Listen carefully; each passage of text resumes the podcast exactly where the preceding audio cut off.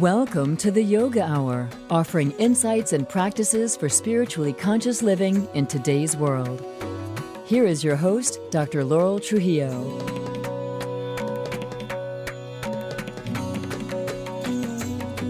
Welcome to the Yoga Hour, where we talk about yoga in all its depth and breadth as a path to spiritually conscious, fulfilled living in today's world.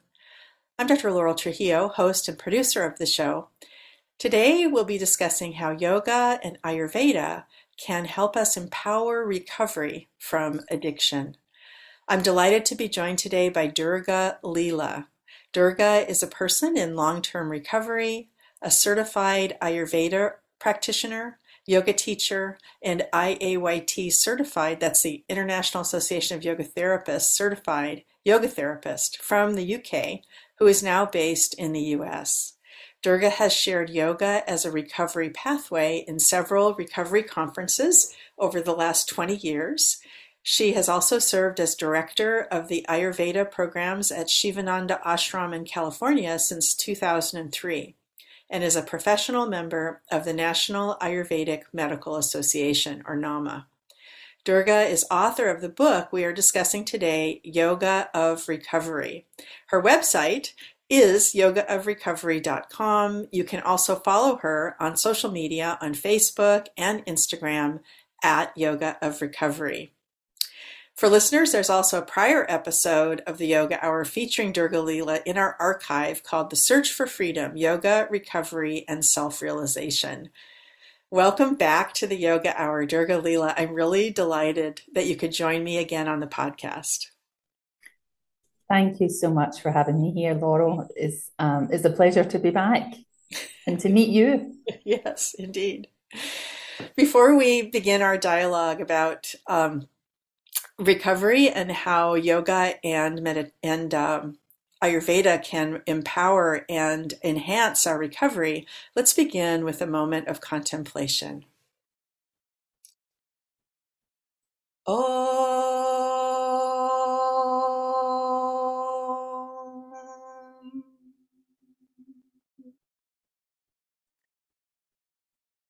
So let's use this moment to just bring ourselves fully present wherever we are and whatever we're doing, and just noticing our body in space.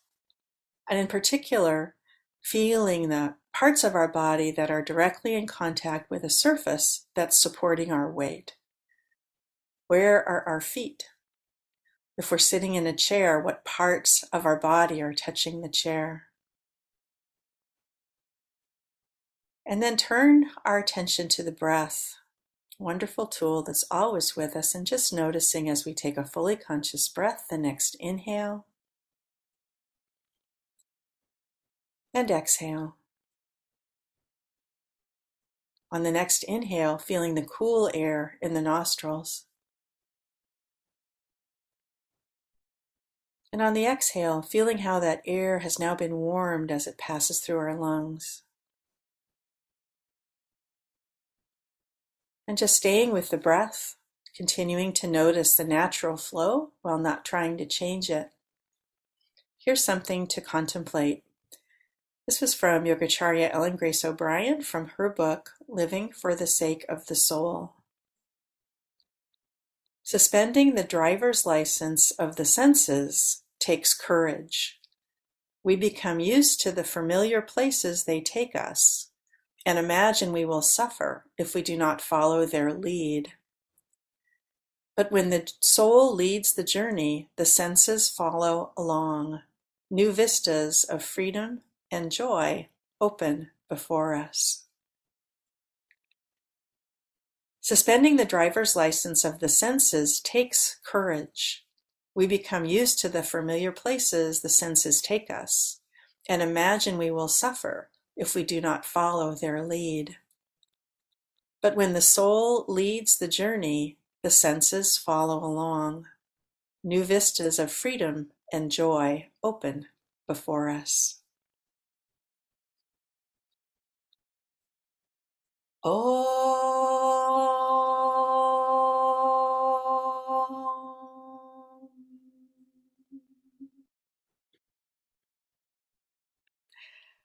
Once again, Durga Leela. Welcome back to the Yoga Hour. I have really enjoyed reading your book, Yoga of Recovery. And although we are talking today, we're focusing specifically on how yoga and Ayurveda can enhance recovery from addiction. It struck me that these same principles and practices of yoga and Ayurveda really apply to healing more generally. For example, one of the things we're going to be talking about in a bit is the spiritual roots of disease. And obviously, that idea extends to all disease, not just to addiction. Focusing on addiction. So, what inspired you to write this book at this time? I have been studying um, Ayurveda since 2001. And I, I really studied because I had a, a, spiritual experience when I first went to the ashram in California. And I had a very profound like instruction that this is what I should do, study Ayurveda, especially to bring it to people recovering from addictions. Mm. And so back in April 2001, I had written on a piece of paper after a meditation and a talk that I heard at the, the ashram that that's what I would do, that I would write a book on Ayurveda for addiction. And it was mainly because I really felt that people needed uh, an embodied, practical, daily relationship with their body to like embody the recovery. Yeah. Um, you know, something that we could do just generally without the experts being needed, without the big diagnosis because it really is an ongoing journey. We often say recovery is a process, not an event, like right. addiction is a process, not an event. So, therefore, this book has been 21 years in the making. Wow. And I happen to be over in India in uh, Vaidyagrama, which is a Ayurveda eco sustainable healing village. Oh, wow uh, when COVID started in 2020. So I made the decision to stay here because um, Swami Swaroopananda in the Bahamas had indicated that um, I would take a year off and write the book. But I, my calendar was always booked out for two years in advance. so I could never quite see where this year off was coming. it was really, it was really good um, that I asked him the question because he knew I wanted to write a book and he'd been asking when is the book coming over the 20 years. and the book had never come, but I, I spent about eight months of the year out teaching yoga recovery and Ayurveda. So um, I recognized it. I thought, oh, here's my my retreats are starting to be cancelled. Here's the time that he mentioned. And then a few days later, the editor of a publishing house wrote to me for the third time and said, Will you please, please write us a book proposal? Wow. Which she'd asked, she'd asked for before, but I'd never been able to complete the task. It was pretty big, but she yeah. said, just do just do one page mm-hmm. and I'll, I'll take it to the, the team. Um, so the one page I could do, that was it. So I sent it to her and then I signed a contract happily on Guru Purnima mm. in 2020 and then delivered the book in Guru Purnima 2021.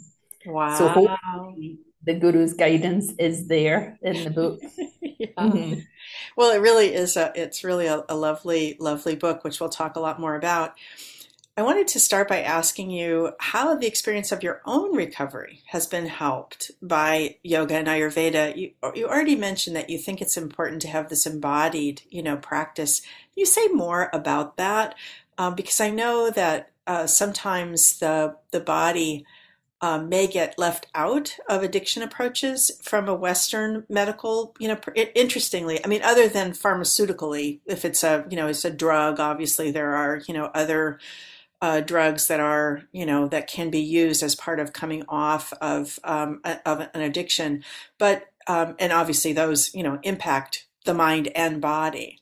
But anyway just say more about about the embodied practices and how they helped you in your own recovery.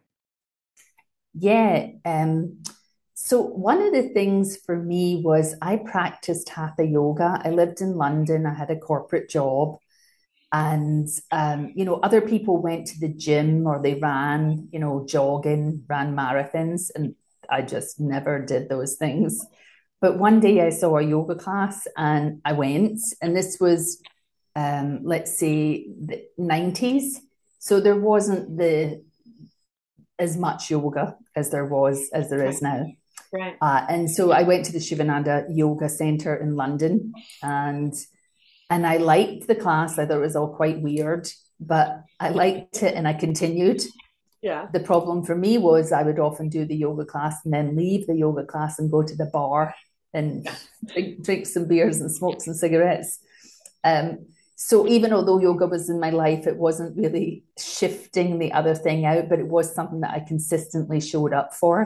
Mm-hmm. So when I I moved to America and I got sober, and so I immediately went back to a hatha yoga practice. So there's the embodied part that most people think of when they hear about yoga. But I was so lucky that my teacher asked me to go to a talk in um, North Lake Tahoe, which is a small town in California. And, and someone was giving a talk on Ayurveda. And I went there, I heard her speak. And the only thing I could think of was how does she get to do what she's doing? And so that was, it captivated me. And I started to filter everything through the lens of Ayurveda from that very first talk. Right. And what was happening with me was I had, um, I had established sobriety really in a, I'm going to say in a sense quite easily in the sense that going from a suicidal uh, you know thoughts into an a 12 step AA meeting and and becoming sober and you know going to meetings getting a sponsor working the steps having a therapist. But I still struggled and the way I struggled the best summary I have for it is I had the tiredness that sleep wouldn't take away and the hunger that food wouldn't remove. Mm, yeah. And so and you know of course it it jams up against all those other issues. Like, you know, I think almost every female has some form of body dysmorphia being raised in the media manipulated images and the diet culture. Right. So I was I was really hammering coffee and sugar and cigarettes and not feeling good. Um, and so even although I was doing the yoga, I just I wasn't able to kind of launch into this new life that I'd sort of wanted in Lake Tahoe. And so I really needed something. And um, that introduction to Ayurveda was so huge for me. I had considered becoming a nutritionist because I, I had a good idea it had something to do with food.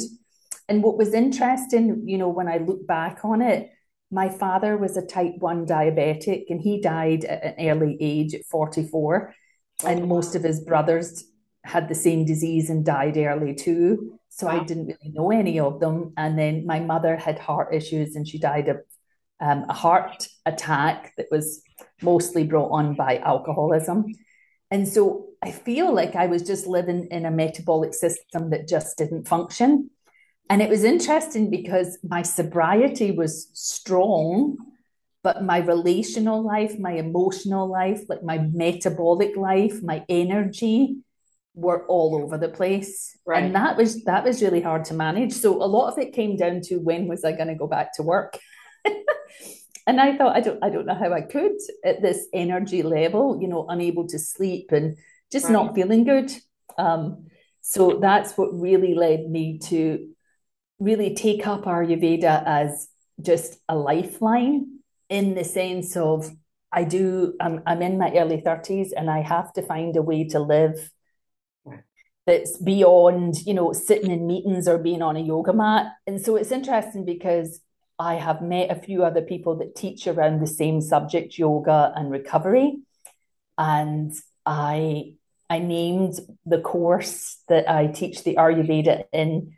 It's called Between the Mat and the Meeting because that's to me where I lacked the guidance. You know, I had one hour on a mat and one hour in a meeting. And for me, it was a recovery meeting, but I also had a meeting with a psychotherapist like once a week and recovery meetings any time of the day that I wanted.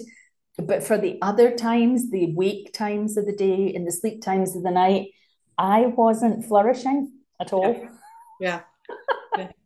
Well, and I appreciated about the book that you talk about um, that so much about you know recovery is uh, written about the beginning you know stages of recovery, but yet you've already mentioned that it's a lifelong it's a lifelong process, um, and that Ayurveda and yoga give us so many tools to deal with the more ongoing nature of it. Once you get sort of past the you know the first initial several months then you've really got the rest of your life and it doesn't have as much guidance you know and particularly i think the medical system doesn't have as much guidance. I mean other than the basic and you know basic um, recommendations of of course you need to eat your vegetables you know fruits and vegetables and you need to get exercise. And you know it just is so basic. And what i love about ayurveda as a western trained physician is the incredible detail that there is that you can get involved with and understand ourselves as a microcosm of the larger world which is one thing i really appreciate. And then just our uniqueness as individuals. I think that's the other real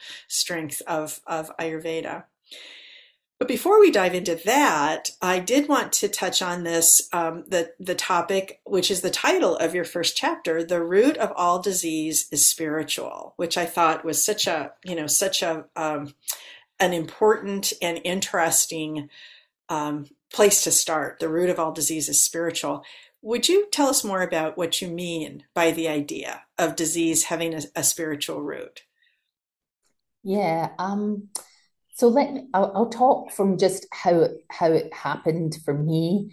That I happened to be in a twelve step program, and the program of AA says the disease of alcoholism is a spiritual malady and must be remedied with like daily principles of spirituality, a daily set of spiritual tools.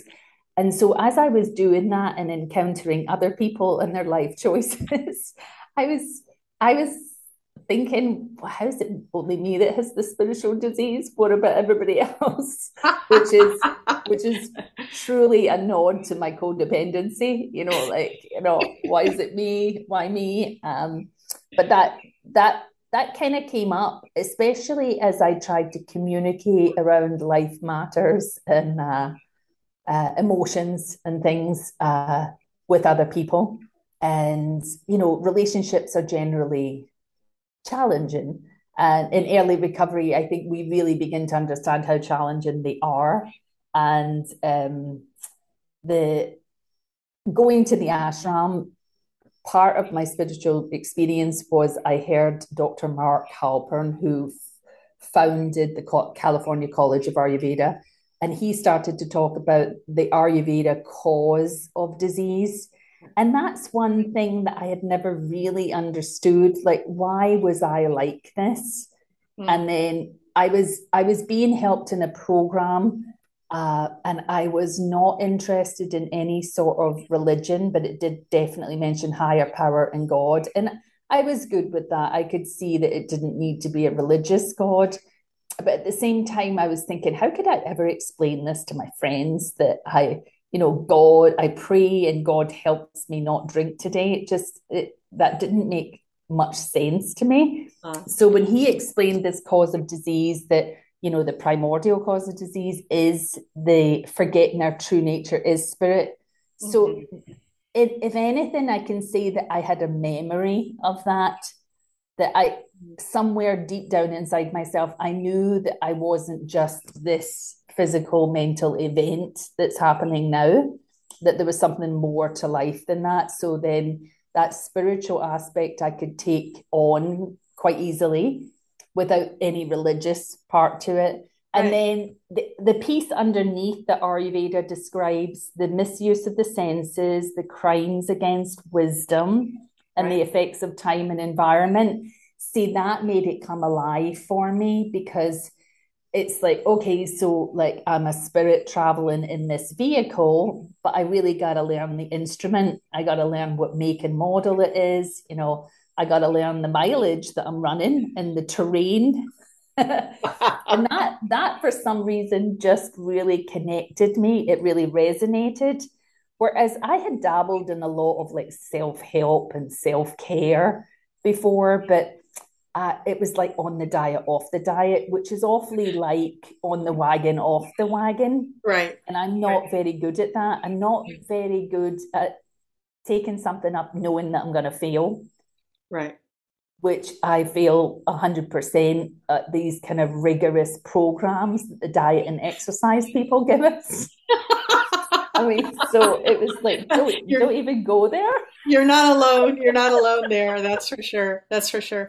Well, the, the reason I wanted to touch on this, you know, this idea about the root of all disease is spiritual is I think it's very powerful because the mm-hmm. lens it gives us on disease is so much more inclusive. It, it includes not just our, our body, not just our mind, but also at a very essential level, our spirit. And, and I loved the, the way the actual, the very first sentence of your book, which is our understanding of our suffering defines the nature of our solution. I'm going to say mm-hmm. that again. Our understanding of our suffering defines the nature of our solution. And I think that is so beautiful and so powerful to recognize that if we have a, a larger lens, then our our solution can be larger and can include more of us which i think is just it's it's really it's quite it's quite beautiful.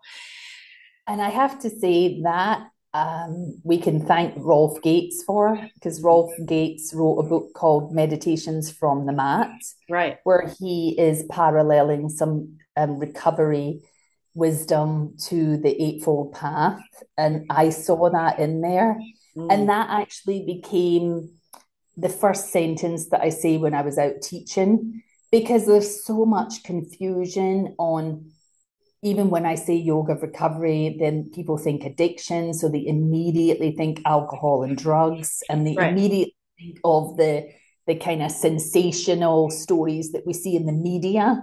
Um, you know, heavy heroin, drugs, and crack and cocaine, and deaths by overdose, which is a significant problem. Mm-hmm. But really, there's an ocean of misery just at the, the lived level, which is the chronic lifestyle diseases that we're seeing and the epidemic of diabetes and things. And a lot of them are rooted in this one addiction process. And so we like if we understand ourselves to be material or mind, mental beings, mental emotional beings without that presence of like the great spiritual legacy and heritage that we have, then we limit ourselves to, you know, even the pleasure that can be gained from living through the senses, like the quote from Ellen, and that that transitory enjoyment, but so soon becomes suffering. Mm. And so when we get back to the soul level, the soul level can, I think, do as you say, zoom out and see this much bigger picture. And it gives us ways to know, embrace ourselves and yeah. recognize ourselves as something much, much bigger than the like the limiting adjuncts and problems that we're encountering in this particular day, month, year, or right. you know, aspect of our life. Like for me, I I seem to have can like ongoing issues, not just in myself, but in my family members that always seemed to speak of suffering. And that was definitely longer termed and lasted longer than the joy parts. Mm-hmm. But that was also a perspective of mind. Um, and that was another interesting thing to me, especially from the yoga and the mind understanding, right. is that it really is a, a perspective of the mind, the way we see things see things. So yeah, there's a lot to that, but it really, it really helped me. And I, am going to say this again. It kind of lifts out of that idea of God as a religious idea to spirit as a dynamic um, right. Idea of wholeness, I guess, and yeah, you know, finding beautiful. your way back to wholeness. Yes, absolutely. That's really that's really beautiful. Yoga philosophy teaches that all is one. There is only one, one supreme consciousness that is the source and substance of all that is. And what I what I loved about the way that you approach that in the book is that obviously this means that that the divine the supreme consciousness whatever words you want to use for it is also within us. And you talk about that as our inner wisdom and that that that is accessible. How does that that idea of this inner wisdom how does that um, enhance someone's ability to recover do you think? Um, in many ways but what's what's here uh, for me this evening is and this I think makes it really important, especially when we see the political and the cultural situation that we're living in, is that the government can say this substance is okay, you know, you can use it, you can use it as a medicine, you can use it as recreational, like whatever they want to say, it's legal, it's illegal. And a lot of our drug addiction conversation seems to stem around that. But then we are using drugs on a daily basis that are perfectly legal, but cause quite a lot of harm, like caffeine and sugar, for instance. Mm. And so the thing is, and this is my belief because I had it myself and I talked to a lot of people, and I don't know if I can always phrase it. Those things that really seem so delightful, so pleasant, so stimulating, so like they get they give us that high that we're looking for so why not just keep using them? You know, but then there's this payback coming, there's this deficit arriving along with the high, and the highs get lower, and right. you know, the tail gets deeper and deeper. Right. So we move into that suffering and we know it. Like we'll keep doing it because, you know, we're clutching at straws, sort of thing. Right. But our inner wisdom is saying this isn't it stop doing this. This isn't a good idea. Let it go now.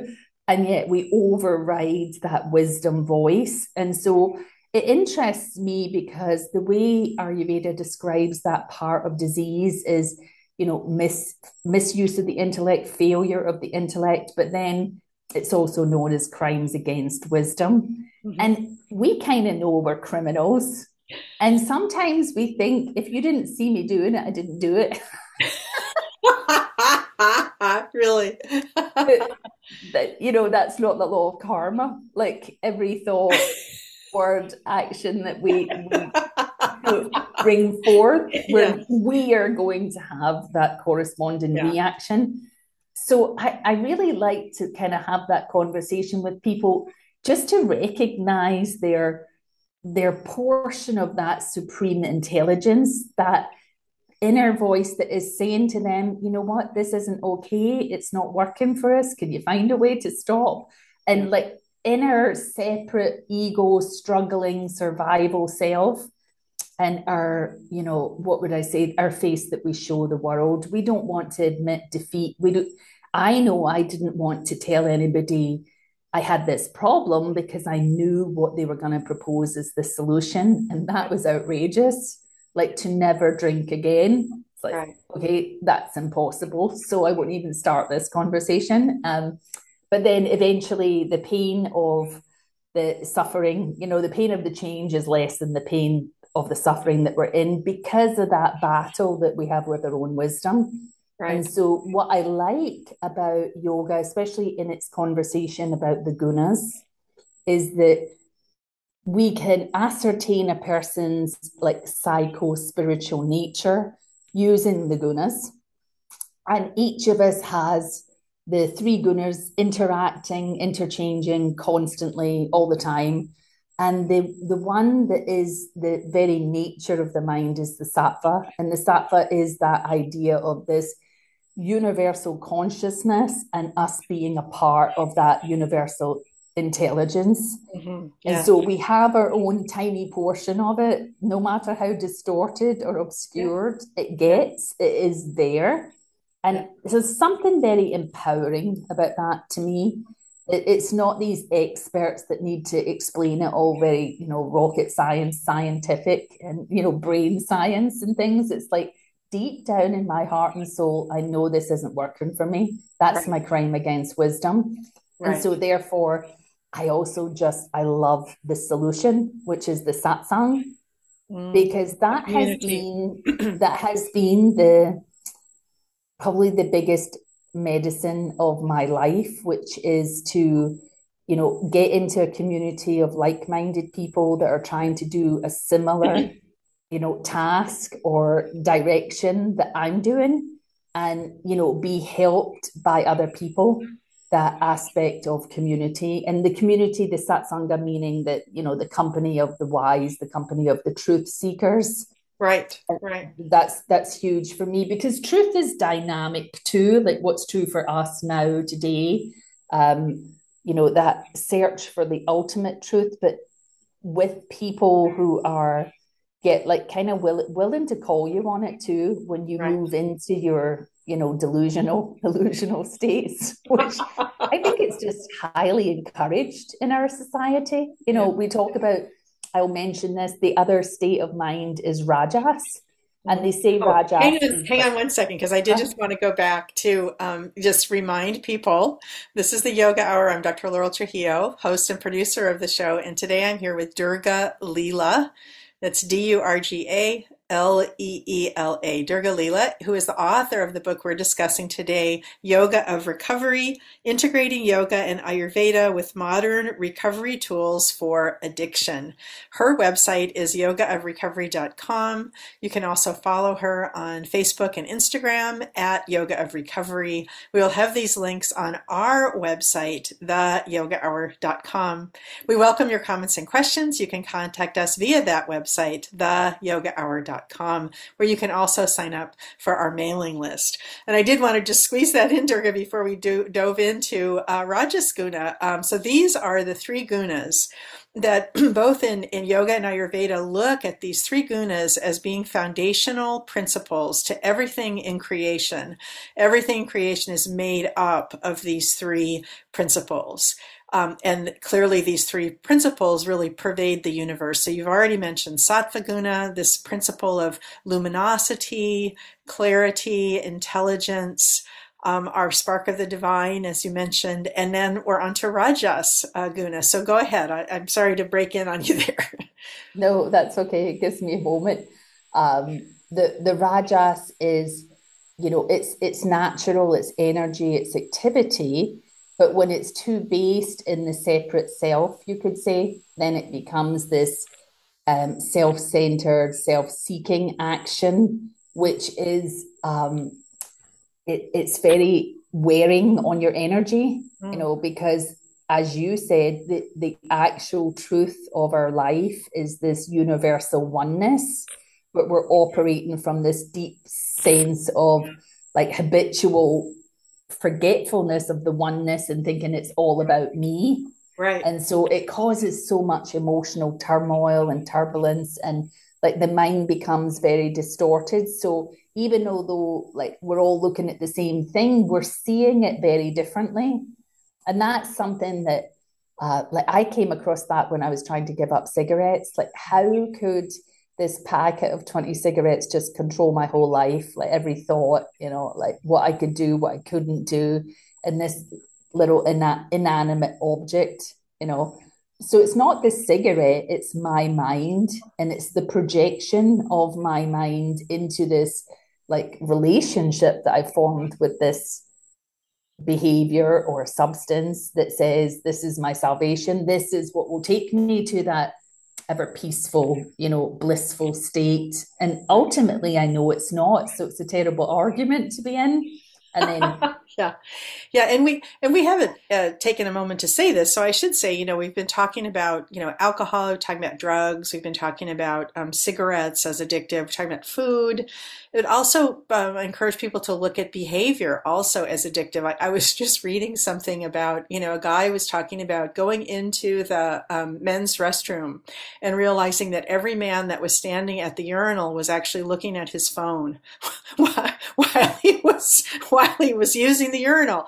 And that I think is like, to me, it captured that. It's like we can't let go of that connection for a minute. It is like this addictive behavior mm-hmm. of like constantly mm-hmm. checking social media, constantly needing to be plugged in and not even realizing it. So anyway, I wanted to just take a moment to just frame these addictions in the widest possible way because you did mention behavior as well. So there are addiction, addictive behaviors as well as actual substances. Um, and we're talking about Rajas Rajasguna. So, um, so go ahead. So ultimately, um, and I do want to just say this to listeners. I so know what a lot of people are going through with this behavioral stuff, and it's throughout the whole family. You know, um, the parents, the the children, like that kind of feeling connected, but actually being really cut off from the people that are physically present with you. Mm. And a lot of parents really struggle with the technology and their children and how much effect it's having on them. Like it's like living with strangers who want nothing to do with you. Um, you know, and teenagers and young folks, we all go through that stage, but I think this has made it even harder. And I have a lot of people that just they need help with that. And hopefully the holistic healing paths sometimes we can't always bring it to the person that has the problem, you know, the identified patient. Yes. Because it is this one addiction process that's affecting all of us. Right. And so it's the person that is struggling with the idea of someone else's behavior that also needs to have a look at the holistic path. And then like coming from the lens of wholeness with the distortions that is the rajas you know our distorted perceptions then if we can understand it from that perspective then we don't lose the other to the you know like persecuting them and punish them and like some of the things that we've done to try and help other people come out of their addiction which is really sometimes not that helpful. Right. And it's it, it's an interesting path because one of the words that I'll use for Rajas is like on the go, on the get, high drama. And it, it strikes me that we have a sense-based life and we have a like ego life and we have that life of almost relating to each other through the suffering mm. so if we're not in that life then where are we and mm. ellen's quote says we reach new vistas but there's that part where we don't even know the terrain and it's badly lit and we don't know if anyone else is there right. and you know that's a big part of the recovery piece, and it's something that I really use with the gunas is that if sattva is the idea where the mind can go into deeper yoga practices, rajas is the place where we need the support mm. of other people. Mm. So we often say rajas is represented by the we, and it's the company we keep. Mm. And obviously, the company we keep changes according to our addiction levels. Like right. many of us who end up in, in deeper states of addictiveness, we end up hanging out with people that we don't even really care for, but it's not about them because the primary relationship that is being enacted is the one with the behavior or the substance. Right. And so there's a lot of like pivoting and, and new um, ideas that has to be taken on so I'll I'll just say this: the tamas part is where the mind goes like deeper into the darkness. It's inertia, lethargy, stuckness. We call it, you know, stuck in the rut. Some people would say hitting a bottom, but that would be nice if you hit a bottom. But a lot of people just live at bottom, mm. you know. And and there's a lot of secrets. There's lies. There's hiding. There's guilt. There's shame, because they start to cut people off so they start to move into isolation. And that's the difference. Like there's the the eye of the isolation is probably the most dangerous thing mm. about the addictions because it is some form of community and company that will tend to lift us up and it's it's just it's a it's a part of the medicine that western medicine because it's not evidence based and it is evidence based, but not to their particular requirement or something, I would say, because you know Bill Moyers writes about in his book that um, support helps support groups, you know, for, even for people sub- suffering with cancer, their um, recovery rates are better. Right. But it's hard for science to understand why that is because it's not that measurable, like um, biochemical idea um, right. So that's so interesting to me because you know it's it's something that is it can be the death of you is to be cut off from all the people. Yeah, no, absolutely. I was going to mention that there is actually quite a bit of scientific evidence that you know that belonging to some kind of a group is incredibly therapeutic for our health. So people mm-hmm. who belong to groups um, which don't necessarily have anything to do with, you know, so some people would say, oh, well, it's just that they're exercising. Well, you know, it's that if you belong to a, a knitting group, you know, which you're not getting a lot of exercise, you know, you, you, there's more of a, um, you know, people live longer who are are uh, in connection in some way in community. If you if you're in a bowling league, if you any club, a book club, um, yeah. any way to be connected, there's actually quite a bit. But I think as a Western trained physician, you know, with a 20 minute or 15 minute office visit, it's hard to fit everything in, and the and the focus does seem to be on medication, and it's and it was hard to remember to ask or encourage. Well, what groups are you a part of? And if you aren't part of a group, can you join a group? Um, you know that kind of a thing, and that that is very uh, beneficial. And it's just it's something that it's it's even though there's a lot of evidence for it, I think it often falls through the cracks of the the Western medical system.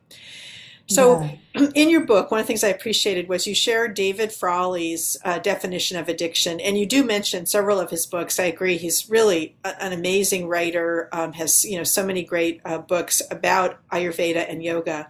but in his, this is a quote from him: "Addictions are uh, a form of psychological disorder. They occur from too much tamas or inertia in the mind." This is often caused by excess rajas or mental disturbance, which is compensated for by providing an artificial calm.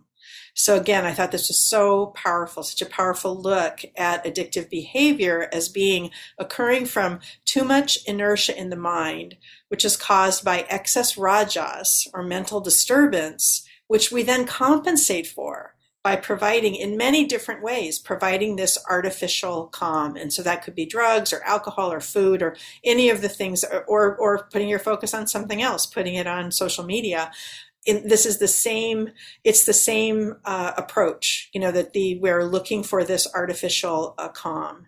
So how have you found that definition from from david frawley to be helpful in your teaching about addiction? Do people respond to that idea of this you know the, the gunas the tamas um, you know the the rajas guna too much agitation then you know needing this artificial calm? Yeah they they really really do. And you know one of my um, best experiences was teaching down in the Bahamas. And there was I was teaching this class on the gunas and addiction. And we kind of wrapped it up and one man just sat there and his like his mouth was agape. And you know he hadn't moved and everybody else was leaving the class and I said everything okay with you? And he said you have just described my whole life. That's my life drawn up on that board wow. like I see I see it all so clearly Mm. And I think the thing, and I'm going to try and say this in the most succinct way, is that very few of us just suddenly take a ticket and we arrive at sattva. You know, so we might clear up some parts of our life and other parts are like deep in tamas or out there in rajas. And that's another aspect of, um, and especially I am guided very much by David Frawley and his Ayurveda teachings. And he points out the directional force of the gunas. So he says tamas is this downward heavy gravity pulling down type of energy, where rajas is that outward energy, and sattva is the um, internalizing and also upward movement of the energy. So when we talk about that, um, it it just it it really helps us. Like there's the down and out of addiction, and we say, well, actually, it's the out and down because it's the rajas that leads to tamas. But it is that um, Robert Svoboda, another beautiful Ayurveda teacher in the West, says um, we can look at the ego under the gunas and say that the ego that is the rajasic ego is the externalizing sense of self, which so many of us have. Like, you know, I am my looks, I am my age, I am my body shape, I am my job, my house, my car. You know, right. so associate ourselves with all these external things. And what what we have to say about that is it's highly unstable because Rajas is very unsteady energy. And so, as we identify ourselves with the transient objects in our lives, then our sense of self is very unstable. And when we're living that, trying to patch it and repair it and hold the ship up, then it gets exhausting, and so we we kind of fall down into that tamas. And tamas is that downward pull where you just think, well, this isn't working. Why should I bother? You know, I'll I'll just stop showing up. So some of us stop showing up for relationships, or we stop showing up for our jobs. That was one of my habits. it's not very helpful. no, not very helpful. and so he says that's the objectifying um, idea of the ego. Like, and in, in one way to say that is, um, I'll I'll I'll believe it when I see it. Mm-hmm. So there's there's no attachment to spirituality or subtle energy or anything. It's just you know getting through the the day and really going with the idea of like just what's the form and the objects around us.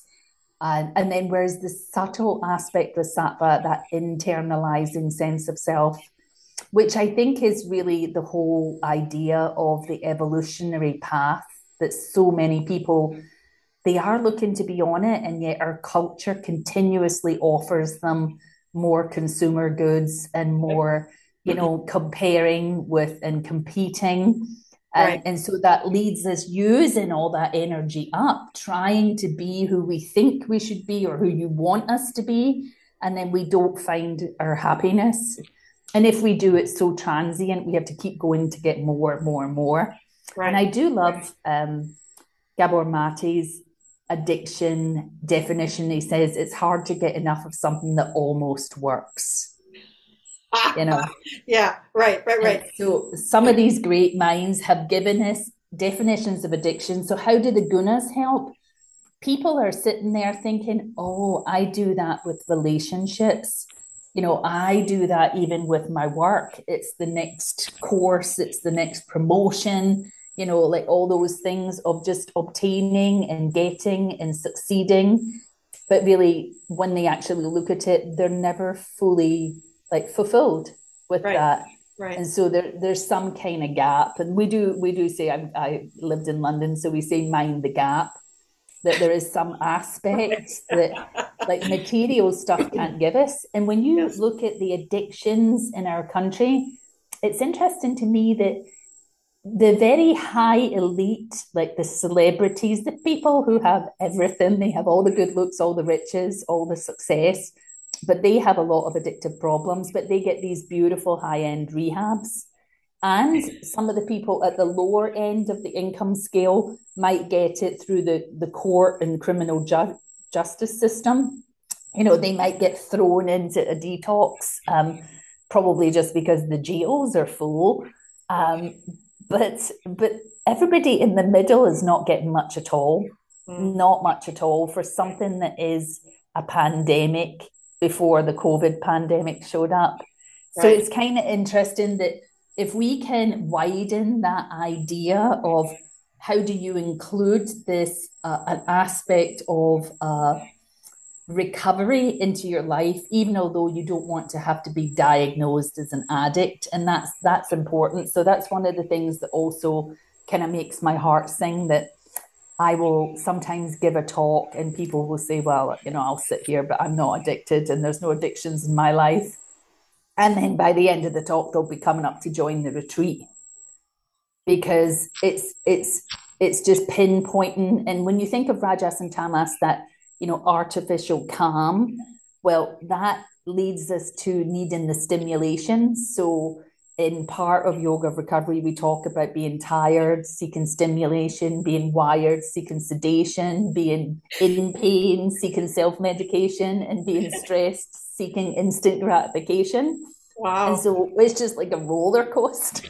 yeah, no, absolutely. And, yeah, imagine getting off of that roller coaster. Imagine being the master of your own mind body system and primarily your energy and emotions and your ability to relate and communicate and kind of succeed with your inner um, intentions rather than compete and compare at that external level, which leaves us all so hollowed out and, and cut off from each other. Yes. so we've talked uh, um, some about the gunas that are um, that are uh, an important part of both Ayurveda and yoga. And we only have a couple more minutes, and I wanted to give you a chance to say, is there, I, I know Ayurveda has a lot of daily self care routines that really help. Um, if there was one thing that you could encourage someone to do that's an Ayurvedic practice um, to begin, to begin their you know Ayurvedic journey, where would you start? I would start with, and this is not just me in my opinion, but from the students that are with me, and I hear them report back.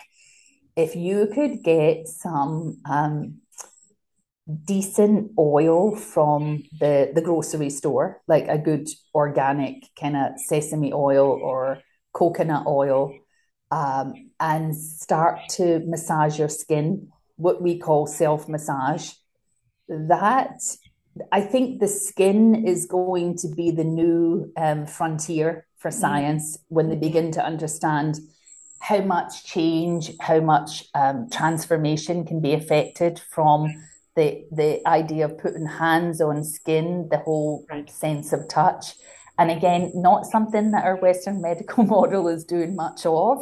No. And again, even in the sense of like, I wouldn't per- personally have the budget or the like confidence to always go for a massage with someone. And we do have a lot of people in addiction that have um, trauma backgrounds. So they're not going to get undressed and lie on a table in a room right. with someone alone. Right. So this is a great way that we can bring in that um, the therapeutic touch. Mm-hmm. So we massage the oil onto our own skin, and we say do this daily, and then people look horrified. I can't do that every day, but if you could at least do it once, twice, three times a week, you know, when you're home of an evening or if you've got some time in the morning. And then also um, the if you can't do it, at least your hands and feet before you go to bed. Just yeah. a little nighttime ritual. Right. Yeah, because sleep is also a great thing. And then from the yoga perspective, and I'm saying this because again in my group meetings, um, someone said it that this generalized anxiety and yoga helps so much just by pranayama mm-hmm. just connecting with the breath which is the most private and constantly available medicine, which is the most powerful thing. And I think that's why nobody wants you to know about it because they can't they can't sell it to you. They can't make a fortune on it. So, yeah. Unless Amazon can somehow get us, you know, pranayama. I shouldn't say that because they will be on it'll be on the books tomorrow. because they're moving into medicine, which I think is like, you know, a little sinister but I'm sure they've got some good things. But it kind of shows you that it is a commodity market. Mm-hmm. And so here I'm saying, and my friends always laugh because I was going to stay with one and I wanted to make kidgeri. So I bought the sesame oil and I said, I'm going to do massage and eat kidgeri, which is our, um, I, I should say this, it's our baseline detox food, which is rice, mung beans, and some spices and some ghee or oil. And so the oil that I used for my kidgeri was going to be the oil that I used on my skin. And she was laughing because I didn't I didn't need to go to the cosmetic department. Because the big thing is that your skin is the largest feeding organ of the body. Mm-hmm. So what you put on your skin, you're eating. And so we really should be more careful of what we're putting on our skin because it's a lot of carcinogens and yeah. um, you know endocrine and disruptors right. in the cosmetics so we could save ourselves some money and have a better life if we just do a little Abhyanga self massage. Self massage. No, that's great. Try it. Yeah. and warm that oil. There's nothing like it. Yeah, it does feel so good. I, I would echo that. So, in closing, what words of inspiration or encouragement would you like to leave with our listeners? Mm. I I think something that was said to me uh, a couple of sentences that I'll, I'll run together that comparing is despairing. Mm. and that we are comparing our insides to other people's outsides. And so it's like apples to pears. We're, we're not as bad as we think we are. Right. and the main thing is we're all suffering in this together. So to me someone said uh, to me in the early days, you don't have to continue to live like this. Mm. You are not alone. and there is help, there is hope. Mm. And just someone looking me in the eye and saying that, it just felt like, yeah, that that is a possibility where I had a lot of hopelessness and helplessness in my life. Right. And it was because of better intentions and failed attempts and, you know, feeling guilty about some of the situations and things that I'd done under the influence, you know. Um, and how can you come out from that? But, you know, the main thing, you are not alone Mm-hmm. and there is hope. Right. That's really beautiful. Thank you for that. You've been listening to the Yoga Hour. It's been my pleasure to share this time with you. I'm Dr. Laurel Trujillo, producer and host of the show, and my guest today has been Durga Leela. That's D U R G A L E E L A. Durga is a person in long term recovery, a certified Ayurveda practitioner, yoga teacher, and yoga therapist. Her website is yogaofrecovery.com, which we will post on our website, theyogahour.com. Thank you so much, Durga, for joining me today on the show. Thank you, Laurel. It's been it's been a pleasure to speak to you, and it went very quickly. For listeners, we hope you'll join us for the many online programs offered by the Center for Spiritual Enlightenment. Currently, CSE offers daily online meditation in the morning at 6:30 a.m. Pacific, in the afternoon at 4 p.m., and on Monday evenings at 7:30 p.m. We also offer a Sunday satsang at 10 a.m. each week, and all those times are Pacific time. You can also register at the CSE web- website for the on demand Samkhya philosophy course if you were uh, struck or uh, curious. Uh, about more about uh, the gunas uh, and other you know aspects. This is all going to be covered in the Samkhya philosophy course. Change your mind, change your life with Reverend Sundari Jensen. In yoga, understanding Samkhya is key to understanding the workings of the mind, how it impacts our experience, and how we can change it. Join us next time on the Yoga Hour when I will be uh, joined by guest writer and Buddhist teacher in the Soto Zen tradition, Susan Moon. We will be discussing how we can find joy even in the impermanence of our lives. The yoga is a yoga hour is a service project of the Center for Spiritual Enlightenment, a meditation center in the Kriya Yoga tradition.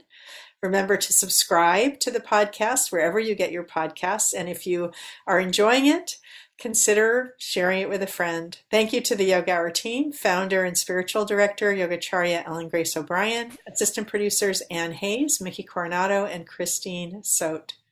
I look forward to being with you again. Until then, remember, you carry your own healing and wholeness within you. Share your peace and joy with all you meet. Bye now.